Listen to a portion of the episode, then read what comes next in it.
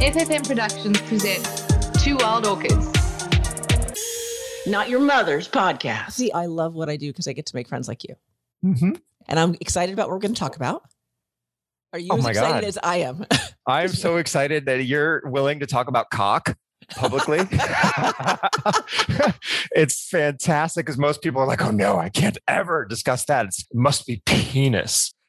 oh, for God's Like, sakes. Oh no, no, no, no, no. No. Yeah, that's not what guys call it. I've never had a man say, watch my penis get hard. Oh yeah. Would you please do this to my penis? no. I'm Shawnee, I'm Chris. and he is with me today on the Two Wild Orchids, the place you come for sex and fun. So if you've been listening, you already know what we're going to talk about. Guys, this is as much for you as ladies it is for you. I am having the pleasure of sitting with Christopher Lovestone. Like, who's not your name alone, right? It's like somebody being named Bliss and running a Bliss party. Okay. The fact that your last name is Lovestone, and actually, I never use my last name publicly, but it is Cochran. So, so Oh, isn't that fun? Maybe change the spelling a little bit there. just, just, just a little tweak here and there. C O C K R U N. Yeah. Hmm. So it, we could cock ring. There's a lot of things I can play Oh, with. there you go. Right. But in any case, Chris is here with me because he has written the book Conscious Cock. And I said to him, I love the title. And he said, You are among the minority. yes. Now, Chris, what made you write this book? I've never found kind of how to manual for being a man as a sexual being where it, it included understanding women and communication tools and intimacy tools and modern sex education and pleasure techniques. There's nothing out there like that. Sex education, what do you get? Don't get her pregnant and don't get any STDs. Like that's all you get in high school. That's all I got. Or porn. What do you learn about that? Oh, how to be a jackrabbit or a pile driver? you don't learn anything about actually connecting with your heart or connecting with her mind Or getting to accessing Eh, there's such a failure of that to be good education. It's definitely not intimacy education. And then communication tools. Who did i see demonstrating good communication techniques when i was growing up? No one. It was all passive aggressive snarky shit that would just lead to dysfunctional bitterness just and that was supposed to be normal? No no no no no no. So like i have studied these things my entire life because i want to have and do have now i've won a long-term hot juicy successful relationship that's Oh, going to stand the test of time. You know like until i die until she dies like the, our full life like we actually cut our hands and put our hands together like we meant it with our souls like the level of commitment like we, They used to call that blood. I remember when I was Blood younger, they called that blood brothers or something like that. something like that it, yeah. right right we're blood mates we're blood lovers or blood whatever you want to call it anyway like i've really wanted that in my own life and I, I figured out how to do it and i had to erase all the rules for the relationship game that i was given as i was growing up because they all are destined for failure they cause you to fail they're rigged for failure the only people that win are the cheaters Okay. you okay, cheat at the game, then you win. Anyway, so I said, screw all this, fuck it all. It's rigged for our failure. Let me figure out a different way, right? Rules that actually can work to get what you really want, which is like intimacy, deep pleasure, actual connection and understanding and respect, you know, Mhm. authenticity, like transparent, all these things. So now I put it into a book because guys need help. They're Okay. stuck That- between so a rock and a hard place. They don't know what to do. They're in paralysis. You're so right. So my audience, which by the way, guys, if you want to see the video version of this, make sure to get over to the Two Wild Orchids group and get the membership site. The video will be there, but this is the audio that everyone is listening to on the podcast. But one of the things that I know about men particularly is they are 60% of my audience and 40% are women. I always thought that was really unique with what I do. But what I'm curious about is the things that you taught. So I really want to kind of go, if you don't mind, go into some of the book. Like I love the fact that you wrote it, but I really want to talk about some of the elements of it that I found fascinating as a woman, as a wife. So my show, a lot of us are monogamous, but there's a big portion of us, myself included, where we are consensually non-monogamous. So we have lots of relationships. And so this is an interesting design for me. So you talked about the penis very early on. And ladies, if you're listening, I really want you to go home and tell your husband this. You made a really strong statement about why most people end up in a nursing home. And a lot Yeah. of my people are over 35. So if you would talk about why men end up in nursing homes and how they can help with that, which is in the book, by the way, I really would love for them to hear that. I used to work in a nursing home. I was going to be a doctor and I worked in a whole bunch of different types of facilities as I was shadowing different care providers to try to figure out what did I want to specialize in. I ended up turning away from a life in medicine and going into education, sex education specifically. But I did a lot of time in nursing homes and hospitals and stuff like that. Anyway, so in the nursing homes, I saw so many men and women, doesn't matter what your gender is, that were in the homes at like 60, 70. Wow. You know, you would think maybe nursing home, I don't know, 80, 90. That just just thought, just yeah, 80, base 90. principle without any analysis. But why were they there? Because they couldn't keep from wetting their underwear. They couldn't hold their bladders. So it's fine in all aspects of life. They could walk up downstairs, they could drive and all this stuff, but they couldn't hold their bladders anymore.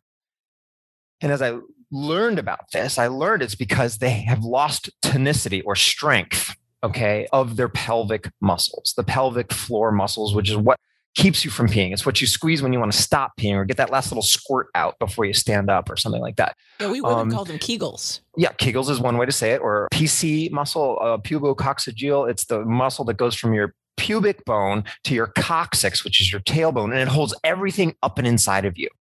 And if you don't exercise that, it's just like if you don't exercise your biceps over time, they get flaccid, they get weak. You can't lift things as strong anymore.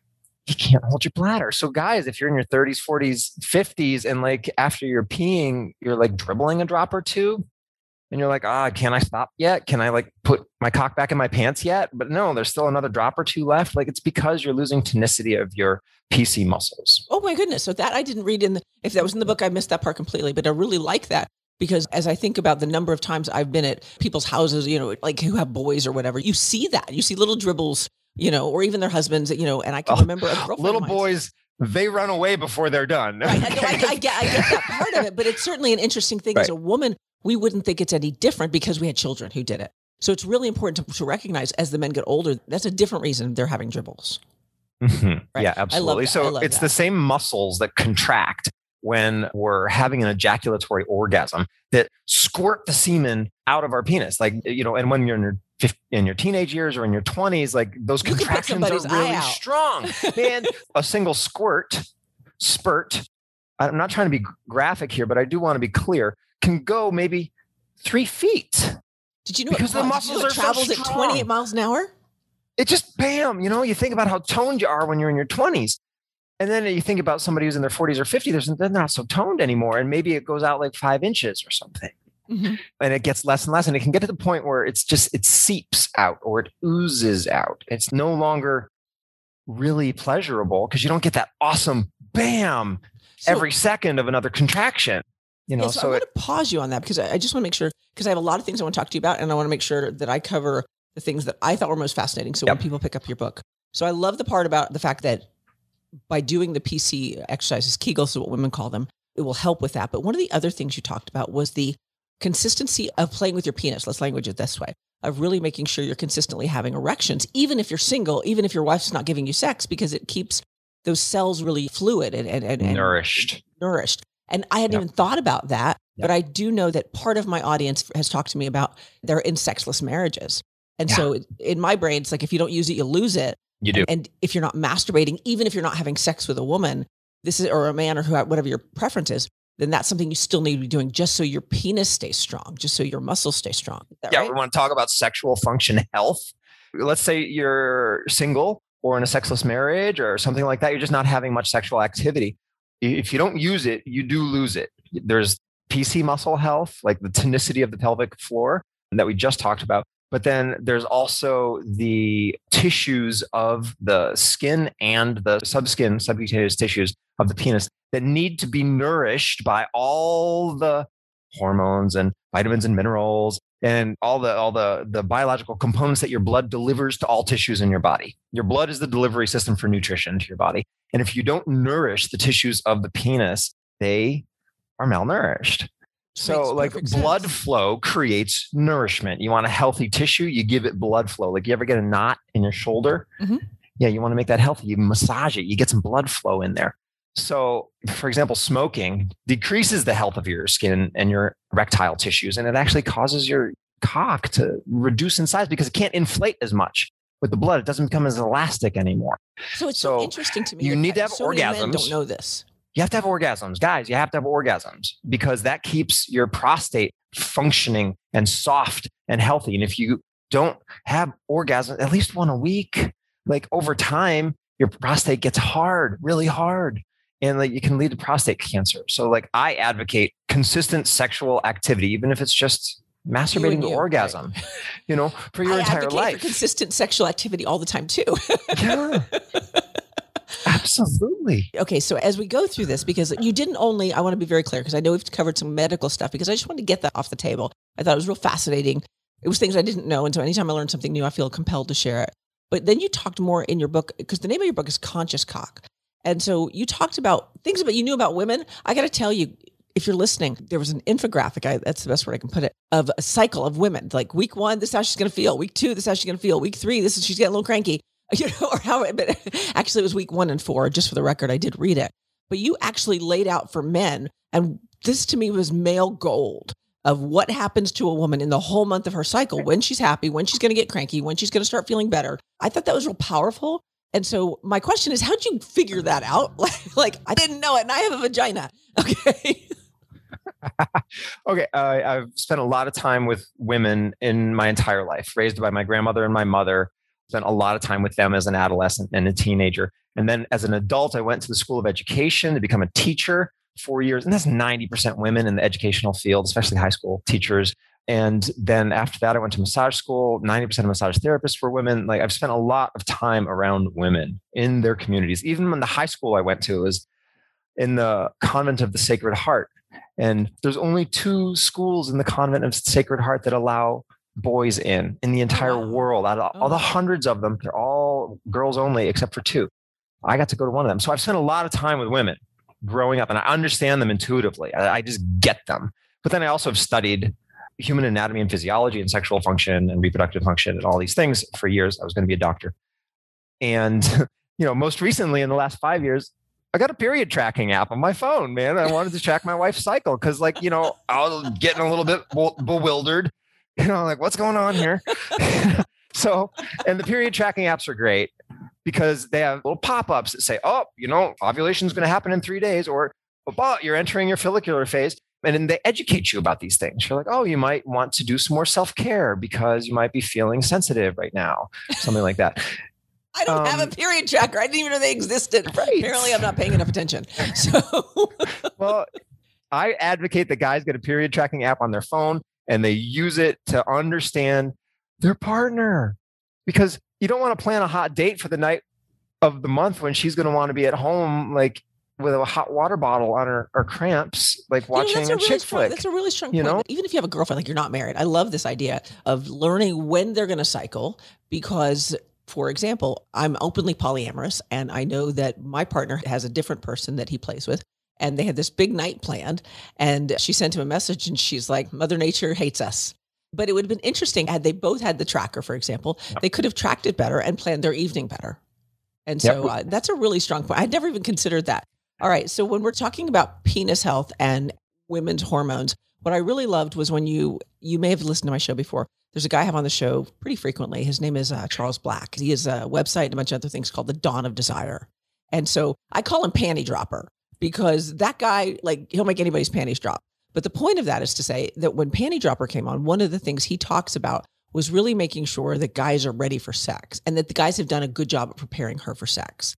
So as I was reading your book, there was this wonderful section about how men should handle their penises with women. And I just want to read it because I thought it was funny. I laughed. I was drinking something and it ended up on my table. It made me laugh so much. okay, here's what it says. He says, I'm going to say it anyway. Nobody wants to suck on a grungy cock that smells like piss and sweat with two days buildup of dead cells around the head. If you want your woman to go down on you and fuck your brains out, you better make sure penis hygiene is the top of your concerns because a clean cock is the best chance of getting some action. Damn like straight. That is so fucking true.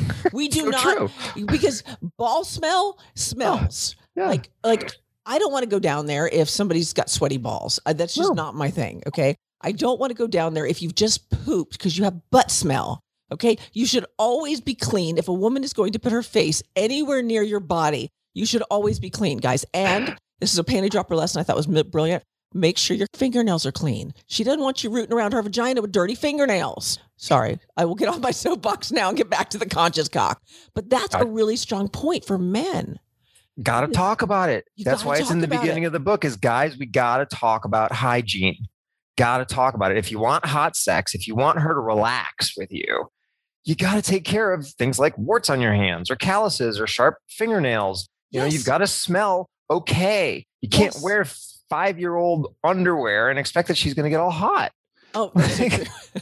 you know, you got to take a little care and pride in yourself. Okay, there's this effort mismatch. Women put a lot of effort into their bodies, their appearance, so their life. True. Like, and guys often, and generalizations here, it's a stereotype, put in almost no effort. And that creates this dynamic where the woman feels like she's taking care of a boy because he's not taking care of himself. He never Yes. grew up. yes, Like, she wants a man. She doesn't want a boy. She doesn't want to father you. yes. She wants a man that's on the same level, takes care of his health, got his, all of his business in order, and can meet her as an equal. That's fucking hot. That's fucking hot as yes, fucking hundred percent. It's interesting that you say that because one of the things that we've talked about a lot on our show is like an orgasm gap, which is the space between the time that they come and the space the time that we come. Right. By the way, he says in the, in the book, I shouldn't say he, but Chris, you said in the book that the average time of sex is three minutes. I don't know who you're fucking, but I got to tell you, when I said that to some of my people, they're like, "We fuck for longer than that." But again, I have a Well, you're in the I have a very CNM community, which is Yeah, more I- embodied conscious sexuality community. Yeah, I'm like talking about. Joe Average, that's astonishing. like Kansas, you know, like but you're right. There's a difference between the effort that women go to because I was talking about this just on last show that guys, there's a belief when women get in the mirror, they should they look at everything that's wrong with them. You know, my butt's mm. too big, my nose is too whatever, whatever it is they're having, right? And guys get in the mirror and they're like, yeah, oh yeah, looking pretty good here. Yep. hmm Oh yeah. That, eh, whatever it is, like your belly, your ass, whatever it is, you know, it's like you just forgot that you used to take care of mm. yourself in your teenage years you fucking cared but then it's like you forgot and it's so interesting to me i love that language that you just used the, the effort gap i really Yep. like that because it's so true and it goes to lots of different aspects of our relationship. It's not just physical appearance. It also can be like how much effort do you put into keeping your bedroom a lovely place oh that is So true. conducive to relaxation and intimacy? How much effort do you put into keeping your home a place where you can both put your concerns and your worries down? yes yeah Like if you just let your home be a chaos and there's shit everywhere, trash is piling up, bills are all over the place. good Like you can't relax into these higher states of intimacy and ecstasy because there's so much stuff on your mind, so much many worries on your shoulders. So there's an effort gap there in many different ways. And we can change that just by shining a little bit of consciousness on it, putting the light on it and saying, okay, let's put some effort in here. Yeah, let's get some new sheets on the bed. Let's do the laundry and put it away. You know, Right. let's do the dishes. Let's get a babysitter. Let's hire somebody to come in and clean, whatever the hell it is. Let's get some new furniture, like whatever it might be to beautify your space. So what I loved was you talked about the, and I want to cover negativity discussions here in just a second. But what it was bringing up for me as you were talking was like my husband and I, for example, I like to call them games we play, right? So here's the deal: I don't unload the dishwasher; it's my thing, right? But I will load the dishwasher. So we have this nice balance between us where here's how we're going to do this so that that space is clean. So it's not falling all on my shoulders or all on his shoulders, and nobody's feeling like they're taken advantage of in that space. So I loved what you said about that because when I think about men and their communication skills, you talked about the unsaid things. Could you kind of expand on that a little bit? Because I think that was really powerful to me as I read it. Is it probably one of the most foundational concepts that I teach is that most of us live a life that we're expected to be doing by other people, or we feel that other people have expectations for who we're supposed to be. Oh, father, or boyfriend, or a husband, or a son, or you know, whatever it might be. We wear these masks to try to fulfill other people's expectations. In there is a gap, a lack of us being really real about ourselves to other people. Like you could say maybe most people don't share their true inner fantasies with their partner for fear of judgment and dismissal by their partner. I don't want her to think I'm a dirty old man, so I'm not going to share this fantasy I've had my entire life, for example. Or maybe there's something in your past that you did or an experience that you had that you're ashamed of or afraid to talk about. You don't know how to bring it up. Or maybe there's something that your partner does that pisses you off, but you don't want to bring it up because you're afraid like they're going to go ballistic on you whatever it might be, if there's things inside of us that we don't communicate, and by not communicating them, we don't create a relationship of two real authentic people being in real authentic relationship with each other. What we create is a relationship of two actors acting parts with each other. So if you learn the toolkit of how to bring up things that are hard to bring up in a way that reduces the likelihood of it causing a blow up or making them feel hurt or judged you know then you have a higher likelihood a higher chance of actually moving towards what you want in your life so you can bring up your dreams you can bring up your desires you can bring up things that your partner does that you don't like you know learning these tools of bringing up the things that we leave unsaid can create movement in a positive direction. And I have to say, as a caveat, if you're in a safe place, if you're in a safe relationship, if you're in a place where you're not going to be harmed or hurt or harassed or something like that, because there's lots of relationships where it is not safe to bring up something that you don't like about your partner. You're going to get hit or you're going to get whatever stonewalled or yeah. gaslit or projected on or something like that. So I teach tools in here of how to help create safe spaces to bring up difficult conversations and have those things so that they move in a positive direction where you co-create an outcome for yourselves. Like in the back of the book, the yes, no, maybe exercise is a fun, playful version of this where like maybe your relationship's gotten dull in COVID, you know, pressure cooker of being in the house with each other 24 hours a day for a year. And you're kind of like losing the spark, you know? Well, you can bring up your idea that I would like us to kind of rekindle that spark. And I don't know how to do it, but I'd like to find out what you're interested in. And I'd like to bring out what I'm interested in and see if there's any overlap so that we can come up with some new ideas, some new inspiration. You know, I loved all that. It's interesting because as we as we tied uh, where I went in my brain is where we tied ourselves in that effort gap, right? And that same idea that men don't speak because I think that's a fair stereotypical statement. Like I know there's outliers and everything, right? There are women who don't talk, but as a by and large, women are more comfortable discussing their feelings. By and large, right. men are less comfortable, like just as a basic stereotype. And so I have a theory. I have lots of Shawnee theories. Welcome to my world. There's no mm-hmm. property taxes here. Okay. Did you ever notice that most guys get a big belly as they get older? Yeah. Okay. Yeah. I have a theory on this, guys. This is Shawneeism. I have no evidence. I have no scientific proof. This is one of my isms, and you love my isms. So my theory is that it's unspoken word. Your solar plexus chakra is where your your self-worth is housed. And so the more things, the more times you don't speak up for yourself, the more times that you don't hold yourself in a space of beauty or that you swallow your words rather than starting a fight, rather than speaking your truth. Your belly gets bigger. Here's my theory because it's protecting that solar plexus, that self-worth. It's almost like your belly gets bigger, your body gets bigger to hide that self-loathing from the world. And so I'm always fascinated by men who are fairly well built in all other areas, but have that belly thing going on. That some call it a beer belly. You can call it what you want, but in my mind, it's that space of not letting you be you that causes that. So what do you think? There's my Shawneeism of the day. I don't know. I got a little beer belly there. Not too much, but I do, and I, I speak my truth. From like, so from the shoulders maybe I'm, I'm, the outlier, right? But you know, in my that's again, it's a Shawneeism. I own I own my space of crazy when I have it. But in my brain, if that's how we're providing for ourselves and the people in our lives to not speak, where else would the words and the energy go? So I love that you're giving people tools to say, hey, here's how we have this conversation. Here's how I can tools, acknowledge that. I love tools. I build tools. They're so time. easy to learn. This is what I love to do.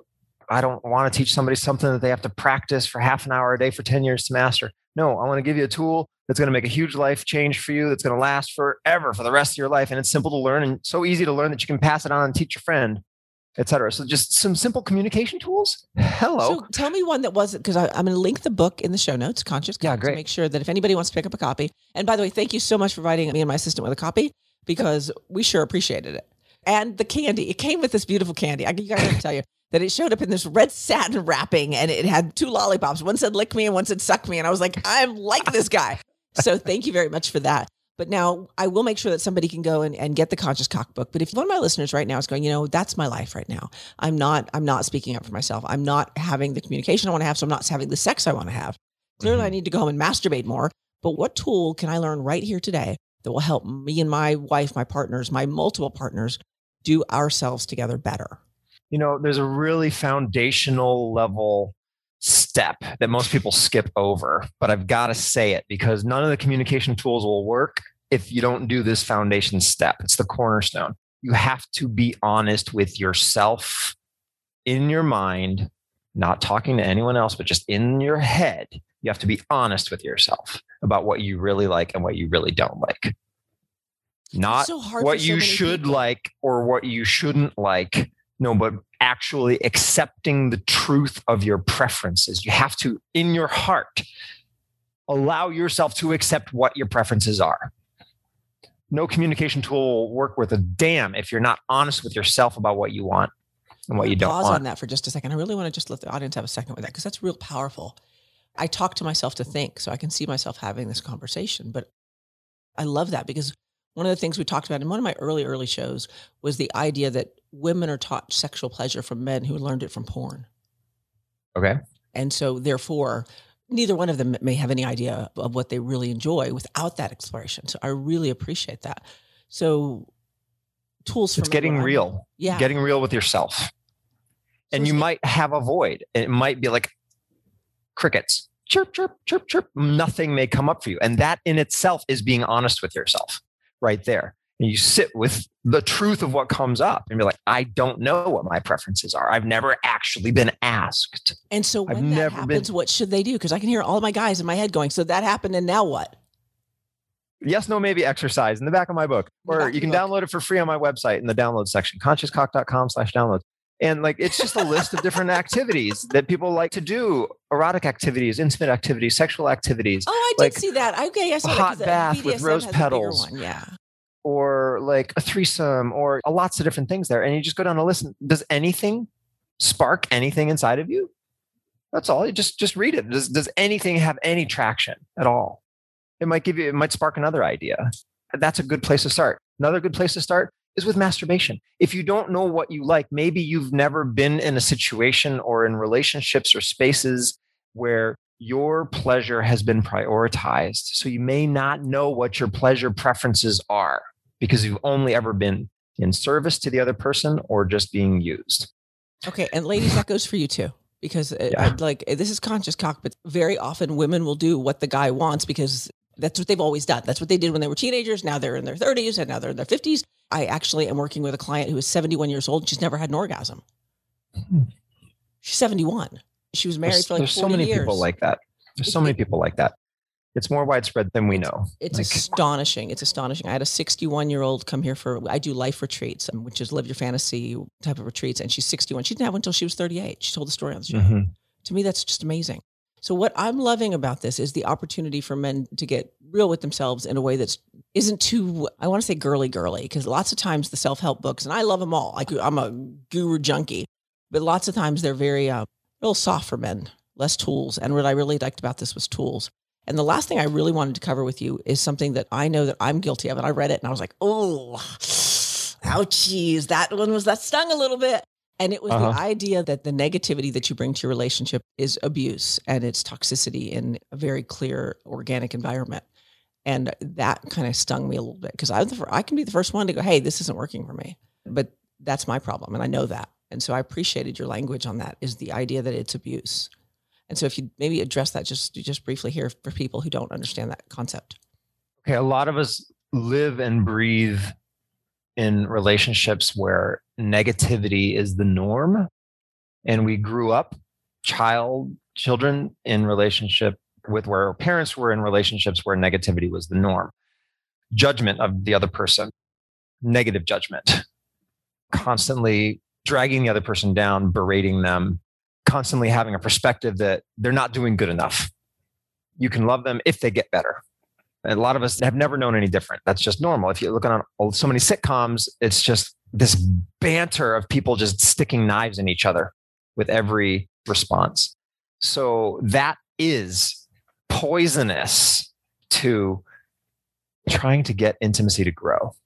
Like if you think about planting a seed in the ground and you have a little sprout, that sprout can get poisoned by lots of toxins and negativity in the relationship will kill that growth. Every time it tries to sprout anew, it'll kill it. And eventually it just dies. You start rolling your eyes at each other, and it's like the respect in your relationship is gone. The authentic desire to form a landscape of mutual pleasure has evaporated. So if you do nothing else, just stop berating your partner and take some ownership of your contributions to the landscape of your relationship and stop knocking them down. That's all. Don't knock them down. They're your partner. You should try to help them build themselves up in their life. you can be the best allies you can ever have in each other's lives. There's so much potential to have a best friend, but you can't do it if you're negative about them all the time. If somebody's just negative about you, judging you all the time, do you want to open up to them? Right. No, fuck no. You want to put your armor on. You want to get a shield up there Yeah. and go to somebody else who actually treats you nice. So why live in a relationship where you're just two people beating on each other all the time? That's dysfunction. That's using each other as punching bags. That's not going to create intimacy. You're not going to get your intimacy goals, your sexual goals ever met. Like it's just living in pain. So if you do nothing else, just stop being negative. Don't let yourself say the thing that cuts them down. You know, it's so funny because I've told this story before, but that I had a neighbor and he would get home from work and she was so mean. I would watch this poor guy walk in the door and she would jump him like he couldn't breathe right. It was so fascinating to me. And I was like, what are you Uh-huh. doing? Because it was like they forgot they were on the same team. And I think most couples forget that when they're in those heats of those craziness times in their lives. You're on the same team. You're fighting for the same thing. You're fighting for the relationship, believe it or not. That's why you're arguing. And so I really appreciated that. So, Chris, if somebody wants to get a hold of you, now I know they can go to consciouscock.com, which again, Yeah, love right. the title. How else can they reach you? that's the best way because I get so much censorship on social media. But you can also just friend me or follow me on Facebook, just Christopher Lovestone, or look up Conscious Cock. But on my website, you can get access to everything. Like even if you go to Amazon and you try to search my book name, it won't come up because the search results are censored. You have to have a direct link to get to it. So go to my website and you'll get the direct link. And also, I just want to say if anybody's interested in the book, it's a really good idea to get the audio book because then you don't have a book laying around on the table that somebody else can see and you can listen in the privacy of your headphones about this material unless like you're totally comfortable having a book on the table that says conscious cock if you're ready for that conversation in your relationship. But anyway the audiobook's on my website and you know thank you so much for Oh God, helping me get so this fun. message out there because guys are in such a hard place between a rock and a hard place expected to like be awesome and bring their masculine power in the modern empowerment movement but then being shamed and scared of being called out by me too and 50 years of feminism saying oh the patriarchy's bad. Like guys are in a tough spot. They need a helping hand with tools that are freaking functional so thank you for helping me get some of them out there Well, thank you for coming on because you're so right. So as a woman, I struggle with the Me Too movement from a from a woman's perspective. I think the idea was great. I think the concept was great. I think it's absolutely true and correct. And I also think there are a lot of women out there who have abused that because of it. So I'm in a tough spot with that. Can I see the shitty things guys did? A hundred percent. Can I hmm. see the shitty things the girls did? A hundred percent. So there's no winners in the Me Too movement, in my opinion. And there's no balance in it for sure. So I am so grateful for this because I can have a book called Conscious Cock on my desk. And I bet a lot of my listeners can as well. The whole premise of Two Wild Orchids is to unshame sex and redefine appropriate conversations. So you have helped us do that today. So thank you very much.